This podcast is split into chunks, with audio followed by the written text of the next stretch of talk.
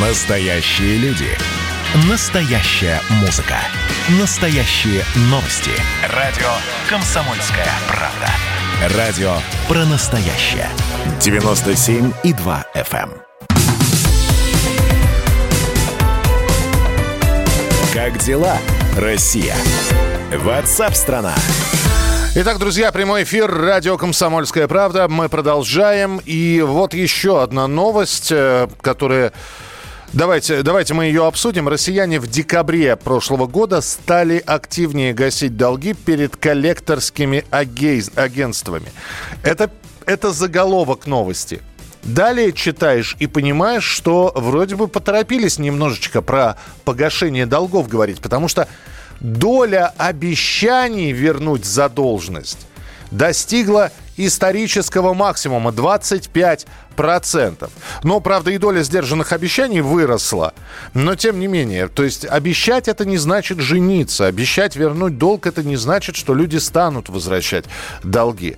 Но, тем не менее, э, президент Национальной ассоциации профессиональных коллекторских агентств Ильман Мехтиев с нами на прямой связи. Ильман, здравствуйте. Здравствуйте. А действительно ли э, должников стало меньше, возвращать стали больше, ну, в смысле, активнее и без просрочек? Ну, из трех пунктов, которые вы назвали, я должен сказать только один действительно такой. Первое, должников не стало меньше. Мгм. Второе, возвращать стали больше, а, но доходы при этом упали. Что произошло? Ну, еще где-то в конце апреля, в начале мая мы э, в беседах с должниками заметили, что они первые осознали, что вот эта пандемия надолго, и второе, что это означает, что если есть долг, то его надо выплачивать, потому что доходы могут дальше падать. А дальше произошло самое интересное. Люди стали экономить во всем, доходов стало меньше, а свободных средств стало больше. И тогда они начали погашать долги. Поэтому мы, что мы видим? Мы видим первое, что действительно стали платить больше по долгам, даже те, которые раньше не хотели платить. А те, которые стали из-за пандемии должниками, они, наоборот, стараются максимально быстро именно сэкономленным заплатить. То есть, представляете, какой парадокс? Доходы меньше, свободных средств больше. Куда их потратить? Если есть долги на погашение долгов, если нет долгов, на удаленку. Хорошо, это тенденция просто последнего времени, потому что вот ситуация такая, а дальше будет все, как только станет налаживаться, и снова вернемся к задолженностям, к людям. Ну, смотрите, если это уже больше полугода, и я думаю, мое личное мнение, что продлится еще как минимум 4-5 месяцев, то можно говорить, что дальше это станет привычкой. То есть при- привычкой станет экономить, да, привычкой станет меньше тратить, э, не, не выбирая, а вот, э, само собой, нужно посмотреть все варианты скидок, а в интернете это как раз и проще, тогда появляются средства, и люди начнут выплачивать. Это не означает, что должников станет меньше. Нет. Это означает, что м, просроченных долгов в какой-то перспективе станет меньше. Ну, по крайней мере, нам хотелось бы верить, что люди действительно э, сэкономленные средства будут пускать на погашение своих долгов, чтобы потом, когда все вернется на круги свои, быть действительно свободными от этого.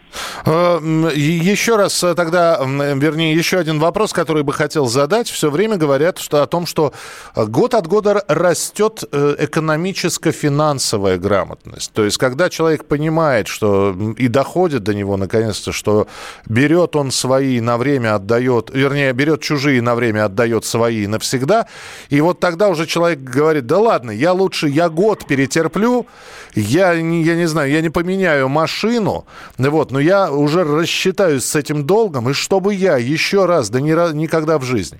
Есть такое, что действительно финансовая грамотность повышается? Вы очень хорошо сказали «никогда в жизни». Это «никогда в жизни» первый, второй год после кризиса. Как только про кризис забываем, вы не поверите, все то же самое. Вот все, что вы рассказывали, я помню по 2008, по 2014, да, вот прямо замеры. Люди говорили «никогда больше». Мы потом начинаем смотреть более внимательно. Те же самые люди, которые брали в 2008. Они в такой же ситуации. То есть всегда первый, один год, первый год после кризиса, после пика кризиса, люди говорят, ой, у меня плохо с финансовой грамотностью. Потом они говорят, у меня лучше, потому что я стал лучше контролировать. Потом они расслабляются и повторяют.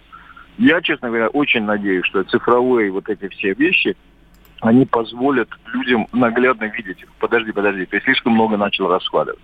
И это будет некая внешняя подсказка, да, когда есть, есть подсказка извне, она внутренней привычкой становится. Ну вот так я про... надеяться. Да, я, Эльман, как раз про это и говорю, когда наконец-таки можно рассчитать действительно, а сколько я буду платить кредит, да, сколько мне надо будет в месяц откладывать, а что будет, и благодаря современным технологиям это все просто сделать, а что будет, если я погашу немножечко пораньше, ну и так далее и тому подобное. Да, но еще вот эти вот, э, вот тот рост показателей, про который мы с вами говорим, этот рост всегда был к концу года, а здесь начало года. То есть будем завершать разговор сегодня с вами э, на сдержанном оптимизме. Ну, я вообще-то оптимист. Вы меня сдерживаете. Так что давайте будет будет сдержан оптимизм. Он подрос к концу года, но в конце года не было тех премий, которые были обычно. Поэтому это и есть оптимизм, что он останется таким же и в феврале. В январе не уверен, потому что многие потратились на праздники, надеюсь, что в феврале будет все то же самое. Посмотрим, посмотрим, подведем тогда итоги января обязательно в февральском эфире будем встречаться. Эльман Мехтиев, э, президент Национальной ассоциации профессиональных коллекторских агентств. 8 9 6 7 200 ровно 9702. Это ваше сообщение на Viber и на WhatsApp. Спасибо, что продолжаете писать. Э, у меня тьфу-тьфу-тьфу никогда, но мысль о кредите на более лучший автомобиль не дает покоя. Но опять же, уважаемые слушатели, возьмите, оцените. А, иногда кредит выручает. И да, не может человек накопить личные средства на новую, более дорогую машину, на свежую машину. Но просто прикиньте, я еще раз говорю, сейчас этих калькуляторов э, всевозможных кредитных, их огромное количество – Прикиньте, сколько вам надо, рассчитайте, сколько вам придется платить, э, как, с какими процентами. Потом рассчитайте, сколько будет, э, если вы вдруг заплатите, э, будете погашать чуть больше, а не э, стандартный ежемесячный платеж. Как быстро вы рассчитаете. Ну и сделайте вывод просто, нужно вам это или нет. В общем, нужно быть просто не только морально, но и как-то с цифрами на руках быть к этому готовым. И потом принимать решение, брать кредит или не брать кредит, чтобы потом не было мучительно больно его отдавать. Знаете ли вы, мой милый лондонский друг, кто такой Зюзя? Это белорусский Дед Мороз. Он появился недавно. Вместе с белорусизацией, вот этой вот лукашенковской. Его резиденция находится в 10 километрах от польской границы. Но это же понятно. Все хорошее, светлое. Больше из Запада приходит, а из России ничего не приходит. Эдвард, а извините, это 10 километров от польской границы. Это не Беловежская или Пуща случайно? Очень концептуально было бы. Отдельная тема с Олегом Кашиным и Эдвардом Чесноковым на радио «Комсомольская правда». По будням в 9 вечера по Москве. У меня был риторический вопрос.